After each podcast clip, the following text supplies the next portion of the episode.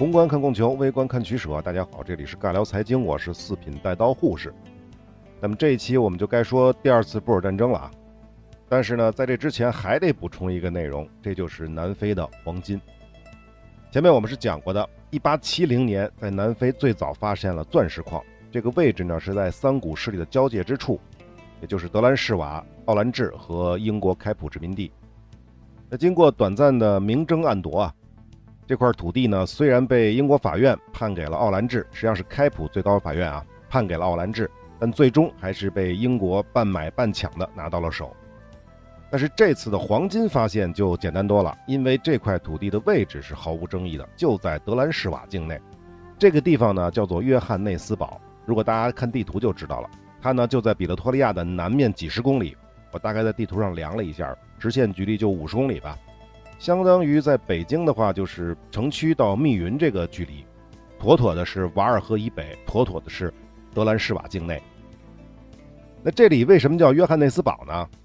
因为当年曾经在这里进行过街道规划的测量员当中呢，有四个人的名字都叫约翰内斯。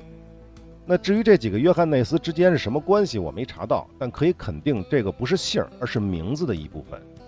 那这四个测量员的说法呢，是在我看的这本书上，法国人写的这本书上他是这么说的。那么我又查了一下维基百科和百度百科，他们的说法啊差不太多，有几种说法。首先呢，这个名字可能是来自于当地的一个测量局局长的首席书记员，他的名字叫做克里斯蒂安·约翰内斯·朱伯特，这是第一个说法。第二个说法呢，是一八八三年到一九九零年德兰士瓦总统的名字叫做约翰内斯·卢保斯·克鲁格，这个名字就是从这总统来的。第二次布尔战争爆发的时候，时任的总统就是他，克鲁格。这个人在德兰士瓦共和国的这个历史当中，他的影响力跟小彼得托利乌斯应该是并驾齐驱，差不太多的。那第三个说法呢，说是该地区的第一个政府官员叫做约翰内斯·麦耶。那百科上说呢，最后这种说法是被认可最多的。那不同的资料，不同的说法，但可以肯定，布尔人建立的城市或者是城镇，大多数是用建立者或者是相关人的名字来命名的，比如前面说过的彼得托利亚和金伯利都是这么命名的。但是布隆方丹不是啊，布隆方丹是源自于土著语的，它的意思是猎豹的聚居地，说明这个地方以前是有猎豹的，现在是不是应该也有啊？我这个不太清楚啊，没有去过南非。那据说呢，最早这个约翰内斯堡是布尔人用两头牛换来的土地，拿来做牧场的。那么在一八八四年，探矿专家在这里发现了当时世界上规模最大的金矿。我们都知道这金矿啊是最招人的了，自一八八六年开始开采，不到四年的时间里，约翰内斯堡就涌入了十万人口，这比那金伯利涌入的人口可多啊，那是四万几年之内。这十万人口当中呢，其中一半是白人，另一半呢都是黑人，他们就是白人的奴仆或者是雇工。那么真正下矿挖金子的，肯定这都是这些黑人或者是混血人种。而这些白人当中的大部分其实不是布尔人，而是昂格鲁萨克逊的后裔，也就是英国移民。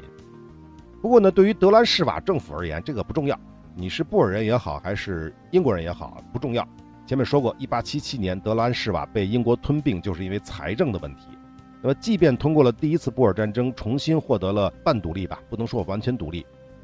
但是这个新政府啊，它也是一直难以为继，跟打仗之前其实差不太多。原因前面讲过，我这里再次强调一下，因为爱自由的布尔人根本就不愿意交税，所以德兰士瓦政府收不上来税。现在好了，约翰内斯堡发现了大金矿，大量人口的涌入，资源有了，劳动力也不请自来，那政府怎么还会去计较这些涌入的人口是来自于何方呢？等什么呢？收税啊，收矿税啊，尤其是那些英资的矿业公司更是要收重税。此外，政府还垄断了开矿所必须的炸药的销售权，实行政府专卖。一八八六年后的短短三年时间里，德兰士瓦政府的财政收入增长了三倍。不过呢，正是因为金矿的发现，大量的英国移民的涌入，从而在事实上为第二次布尔战争埋下了祸根。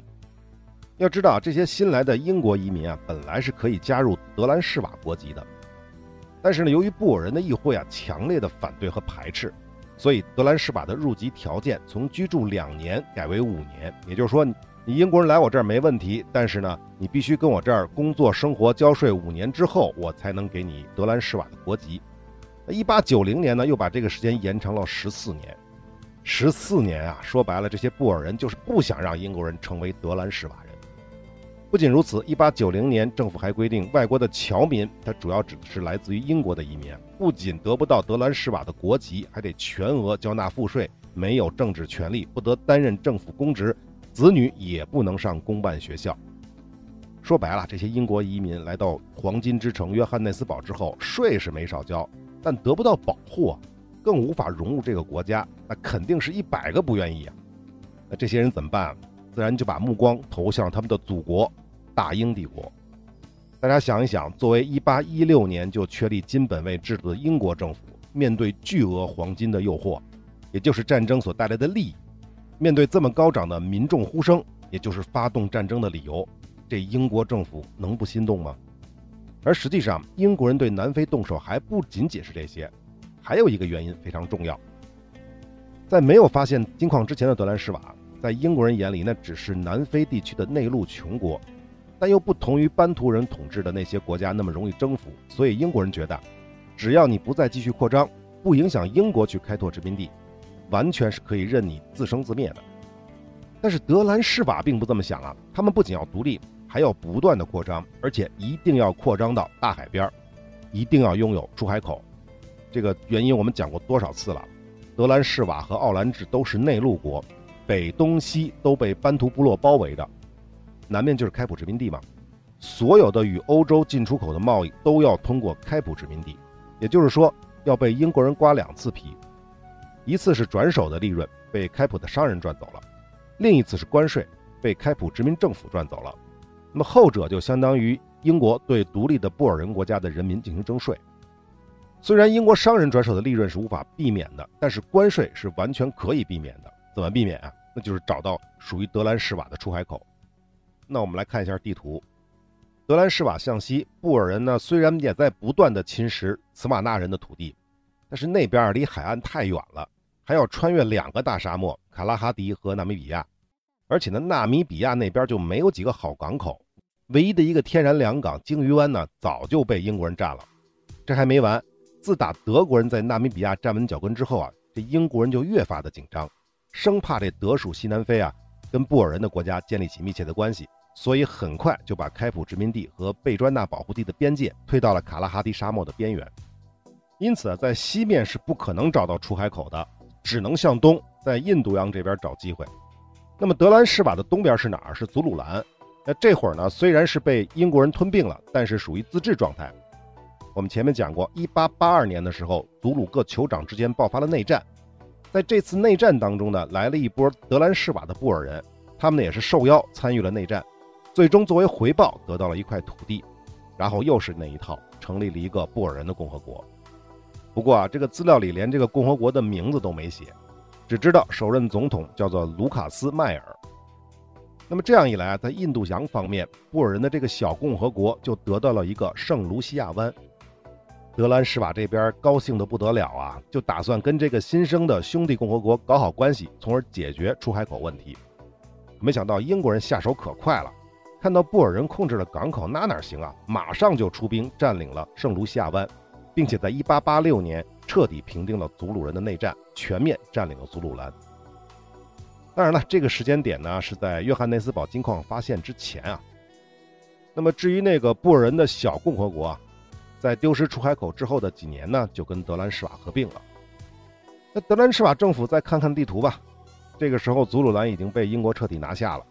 想要打通出海口就只剩下再往北，就是东边再往北的斯威士兰了，这也就是斯威士人的土地，现在也叫斯威士兰。斯威士人呢还是班图人的一支，但是呢他们由于跟布尔人和英国人离得都比较远，反而跟强大的祖鲁王国比较近。因此啊，这个班图部落的王国跟德兰士瓦和英国不仅没有什么纠纷，反而呢一直都还挺友好的，这就是因为他们有共同的敌人，就是祖鲁人。但是呢，随着祖鲁王国的覆灭，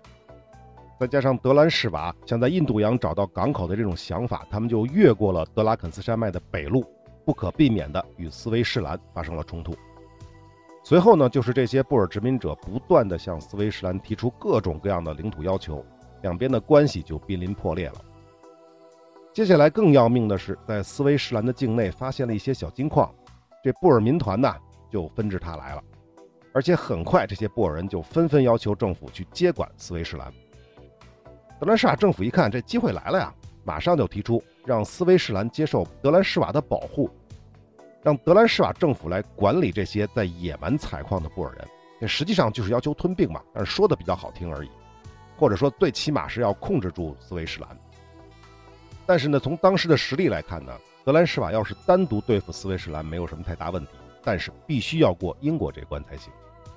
可是英国人不傻，他们太知道德兰士瓦的意图是什么，所以压根儿没理他们，一上来就出兵占领了科西湾和汤加兰。什么意思呢？就是说斯威士兰沿海的区域就是这个科西湾和汤加兰，这个区域被英国强占了，那即便你斯威士兰的主体被德兰士瓦控制或者把它吞并，布尔人依然得不到出海口。这不得不承认啊，英国人真的太狠了，这也是为什么现在斯威士兰是内陆国的原因。也就是说，最开始不是内陆国，只是这个沿海的部分呢被英国人占了，而占它的原因呢，又不是因为斯威士兰本身的问题，而是要防着布尔人，是不是挺有意思的啊？那么这之后呢，英国人才从容的坐下来，跟布尔人展开了多轮的谈判。虽然德兰士瓦一直在争取得到完整的斯威士兰，也就是他还想要科西湾，但是英国人的强力威慑和其他方面的妥协之后，不得不最终达成了协议。英国同意德兰士瓦可以得到斯威士兰的保护权，而且不需要得到斯威士兰国王的同意，但是必须放弃林伯伯河以北的领土要求。那么随后呢，德兰士瓦就派出了警察部队接管了斯威士兰首都，然后呢又割走了斯威士兰的大块领土。直到第二次布尔战争之后，斯威士兰才摆脱了布尔人的统治，但呢重新又成为了英国殖民地。那这儿呢，我得说明一下啊，其实呢，德兰士瓦谋取斯威士兰这个过程啊，远比我说的复杂的多啊。另外，在斯威士兰还存在过一个七十二人的布尔人建立的迷你共和国，你没听错啊，这个共和国只有七十二个布尔人。那么后来呢，他又并入了德兰士瓦，具体细节我们就不展开了。那么再有一个事情要澄清一下，那本中国人写的南非史啊，就是那个我说的写的特别乱的那个南非史啊，在描述这些短命的小布尔人共和国的时候，经常会解释为德兰士瓦政府不敢明目张胆地侵占其他班图人的土地，就去唆使那些布尔民团先建立小共和国，等时机成熟之后呢，再并入德兰士瓦。但是呢，在我整理完整个的南非这段历史之后呢，给我的感觉并非是如此。因为这布尔人啊，他总是想着自己建立共和国，而不是想着抱团取暖。为什么呢？我觉得就一个原因，这个布尔人呢天生爱自由，不喜欢被约束，更不喜欢交税。当然，这个也是德兰士瓦和奥兰治最终没有能够击败英国殖民者的重要原因之一。所以我才说啊，那些小布尔共和国大多数情况下应该不是德兰士瓦政府是吧唆使的，而是那帮人自愿的。好，斯威士兰的出海口被堵死了，德兰士瓦想要拥有独立的出海口，这个意愿就彻底落空了。因为斯威士兰再往北就是葡萄牙殖民地了，你不可能跑那儿去扩张领土的。也就是说啊，德兰士瓦想要拥有独立的出海口的意愿彻底落空了。但是即便如此啊，布尔人也不想接受英国人的盘剥，他们还有最后一条路，我们之前讲过的，就是那条普属莫桑比克的海港到比勒托利亚的铁路。那关于德兰士瓦找这个出海口这部分内容啊，可能好多朋友没听明白，因为你没看地图。你要看完地图你就明白了，我这里再重复一下，印度洋这一侧开普殖民地到葡萄牙殖民地的莫桑比克，英国人呢是从南到北先征服了科萨人，然后是庞多人和芬果人为主的卡弗利亚地区，接下来就是纳塔尔和祖鲁兰，最后是斯威士兰的沿海地区，最终把开普殖民地的海岸线跟葡萄牙殖民地连在了一起。这样的话，布尔人就不可能再获得出海口了，完全被堵死在了南非高原的内陆了。那关于这部分的地图呢，尤其是班图各个部落分布的情况图呢，我也准备好了，放在了微信公众号四品带刀护士，关注之后呢，回复关键字南非就可以看到了。好，我们接着说德兰士瓦的出海口问题啊，就最后一条路就是那条铁路了啊，就是比勒托利亚到莫桑比克的那条铁路。这个莫桑比克呢是葡萄牙殖民地，那么葡萄牙跟英国的关系我们是在以前的节目说过的，应该是巴西系列。那么在这个时期啊，葡萄牙一直是英国的小弟，所以呢，葡萄牙人是不会主动为布尔人修铁路的，所以这条到比勒托利亚的铁路呢，是由荷兰和德国公司投资修建的，当然还有比利时人啊。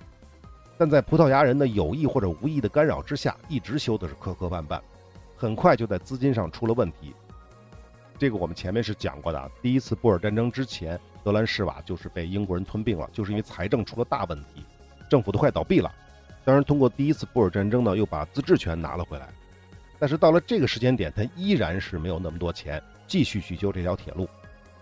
虽然这个时候德兰士瓦因为金矿的原因，财政有所缓解，但一下子是拿不出那么多钱的。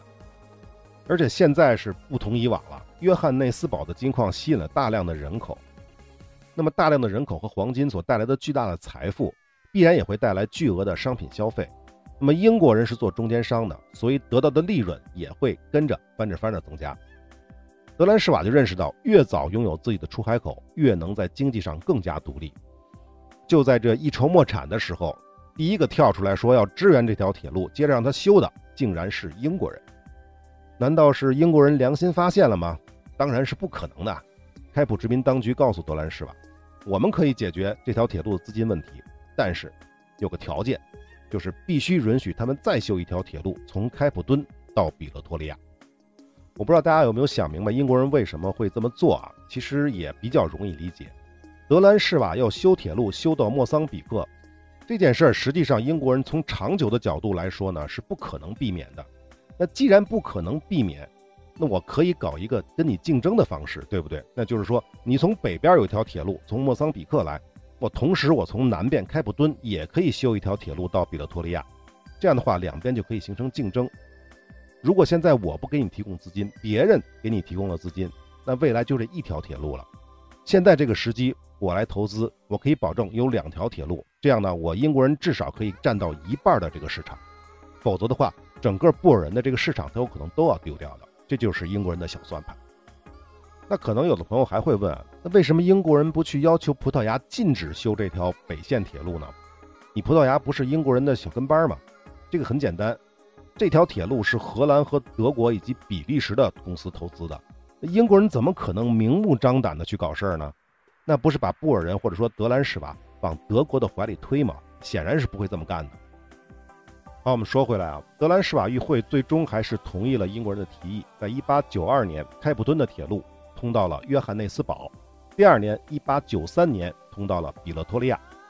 至于那条莫桑比克修过来的北线铁路呢，则一直到一八九五年才通车，也就是说晚了大概两三年。那既然莫桑比克的铁路修过来了，这德兰士瓦人又开始动心思了。为了打压从开普敦过来的南线铁路，德兰士瓦大幅提高了南线铁路在德兰士瓦境内的过境税，相当于就是关税啊，但是是在铁路上收的关税。什么意思啊？这很简单嘛，你英国来的英国货啊，就是从南线过来的，我收的税高，所以你在我的市场上卖的价格就高。而法国货也好啊，荷兰货也好，德国货也好啊，他们是从北线铁路送来的，我收税低，所以在我这销售的价格就低。那肯定最后的结果就是英国商品就没有那么大优势了。那么长此以往，肯定就是英国的商人就赚不着钱了，英国政府也赚不着钱，开普殖民地也赚不着钱了。但是这些英国人也不傻，他们就为了降低成本，就把这个货物啊通过铁路运到了德兰士瓦边境，然后转成牛车从瓦尔河的浅滩入境德兰士瓦，从而就避免了铁路的高额税收。这德兰士瓦一看，我靠，你跟我玩这套，马上就宣布禁止一切牛车通过瓦尔河的浅滩入境。英国人这下可不干了，你断我财路啊，干嘛？就准备动武了。同时呢，英国人也认为这是出兵德兰士瓦的好机会，他们随后发出了最后通牒，要求德兰士瓦必须重新开放瓦尔河的浅滩。同时呢，英国人做好了战争准备，从南面呢就是开普殖民地的军队，英国正规军，从北面呢也有英国南非公司的民团，还有呢就是约翰内斯堡的英国侨民也准备好了进行里应外合的暴动。所以这个事件呢史称浅滩危机。可是这个浅滩危机啊，比较恶心的是呢，德兰士瓦最后屈服了，七天之后他们就取消了禁止牛车通过瓦尔河的禁令。可没想到的是啊，英国这边的消息传递出了问题。换句话说，殖民地这边开普殖民地这边的英军呢是停止了行动，但是英国南非公司自己组织了大概五百人的突击队，没有得到殖民地方面的命令，还是按计划从贝专纳的边境发动了进攻，准备一举推翻德兰士瓦政府。同时呢，约翰内斯堡的暴动也按计划执行了。在没有外援的情况下，英国南非公司的突击队啊，在约翰内斯堡西北的克鲁格斯多普被德兰士瓦警察部队包围。经过激战呢，一百三十多人被打死，剩下的呢也都没跑了，全都被抓了。同样的，约翰内斯堡内部的暴动呢，也被政府的警察镇压。那么就这样，这次表面上由英国侨民和英国公司组织的入侵和暴动，就这么轻易的被化解了。多说一句啊，在这个事件结束之后的第二天，一八九六年的一月三日，德国皇帝威廉二世向德兰士瓦总统发去了电报。这个原文我必须要念一下：我向您表示我诚恳的祝贺，因为您和您的人民未向友邦要求支援，仅用自己的力量就成功打退了入侵贵国的武装匪帮。哎呀，很有意思啊！这说明什么呀？这说明南非这边一举一动啊，德国人都看在眼里。同时呢，这封电报其实也传达了另外一个信息，其实就是向英国传达的，告诉英国人，在我们德国人眼里，任何可以帮助到我们能够获得新殖民地的力量，都是可以合作的。而在布尔人眼中呢，在原住民力量逐渐消失的南非啊，终于有了新的第三股力量，这就是德国。这便加强了布尔人坚决反抗英国的决心。应该这会儿不用反抗了，应该用对抗啊。那么至于英国人呢，看完这封电报的心情肯定是更加复杂的。所以呢，这也就为后来的第二次布尔战争奠定了最坚实的基础。一八九五年的约翰内斯堡暴动之后，德兰士瓦越来越看清了英国人的面目，同时呢，南面的奥兰治也有了同感，双方都担心自身的安全。在这种情况下，两个布尔人的国家终于在一八九八年成立了联邦议会，并确定了共同防御的方针。好，讲了这么多内容，回头从英国的角度我们再看一看。一方面呢，约翰内斯堡的金矿他们早就垂涎已久了，而且呢，根据勘探，英国人很清楚，在布尔人的领地里远不止约翰内斯堡一处金矿，想要得到这里的全部利益，必须将奥兰治和德兰士瓦彻底吞并。第二呢，自从北线的莫桑比克海港铁路开通之后，布尔人的进出口贸易越来越多的与开普殖民地是渐行渐远，长此以往，英国将无法再通过贸易垄断这种方式盘剥布尔人。第三呢，由于金矿的开发，德兰士瓦的财政是一年比一年好，时间拖得越久，吞并布尔人共和国的代价越高，难度越大。第四，在政治经济方面，德国西南非的殖民地与布尔人的捆绑越来越深，德国资本家把大量价格更低、质量更好的轻重工业商品销售到了德兰士瓦，这其中当然也包括了德国的军火，比如毛瑟枪和克虏伯大炮。当然，德国的商品不是穿越沙漠过来的啊，而是通过海上，通过莫桑比克的海港，再走铁路到比勒托利亚。因此啊，北线铁路通车的时候，德皇威廉二世还特别给德兰士瓦总统发去了贺电，还派了两艘德国军舰到了莫桑比克，加入了庆祝仪式，就是庆祝这个通车仪式。再有呢，就是德国的银行业和资本逐步在加大对德兰士瓦的投资。而德国媒体则大力的宣传布尔人的血统与德国人同宗同源，也就是说啊，一旦德国与德兰士瓦双方形成了足够强大的共同利益之后，英国人想要跟布尔人动手就更难了，因为到那个时候不排除德国人会进行直接的军事干预。在这个时间动手呢，至少英国还可以用其他的利益跟德国进行交换，换什么呢？就换他们袖手旁观。那么事实也是如此。一八九八年，英国与德国达成了协议，据说是个秘密协议啊。他们承认了德国已经占领了海外领地，而且还承诺要共同去瓜分葡萄牙的海外殖民地，用来换取德国不干预英国在南非的军事行动。这件事儿啊，怎么理解呢？为什么英国人会把自己小弟的殖民地拿来当赌注呢？或者拿来当筹码呢？不是赌注啊。这个密约具体的说法是这样的：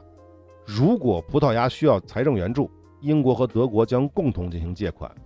是以葡萄牙的海外殖民地做抵押的。到时候呢，德国就可以得到莫桑比克北部和安哥拉的中部及南部，其余的则是英国的。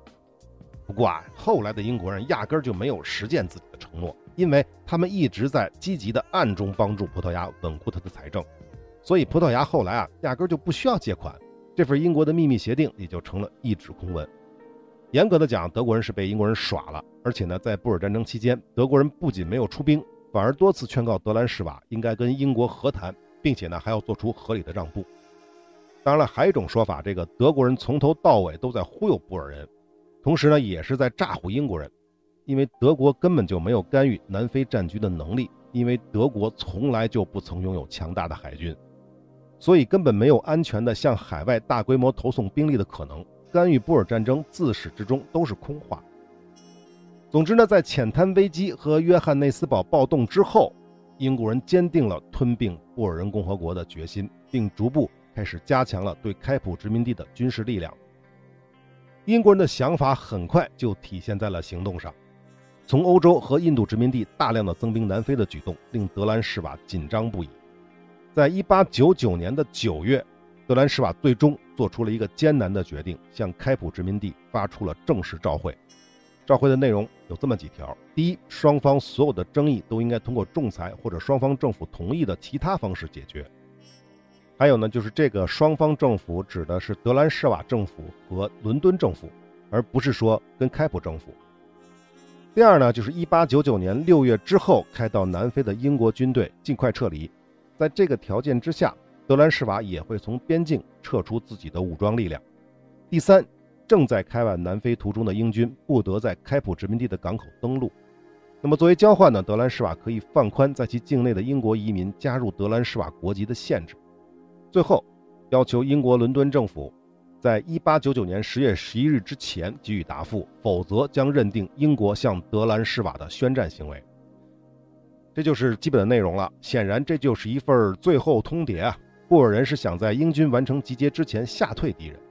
可是啊，这个布尔人想的太简单了，而且通过这个条文的内容，我们也可以看出没有什么太多的诚意，基本上就是要英国妥协，而自己这边的妥协程度呢，并没有多高。所以在最后通牒实现的前一天，开普殖民地呢拒绝了德兰士瓦政府的要求。那德兰士瓦怎么办呢？没有办法，他们和奥兰治的联邦议会正式向英国宣战。那么第二次布尔战争也终于爆发了。那好，以上就是本期的内容了，下期我们正式进入第二次布尔战争，我们下期接着聊。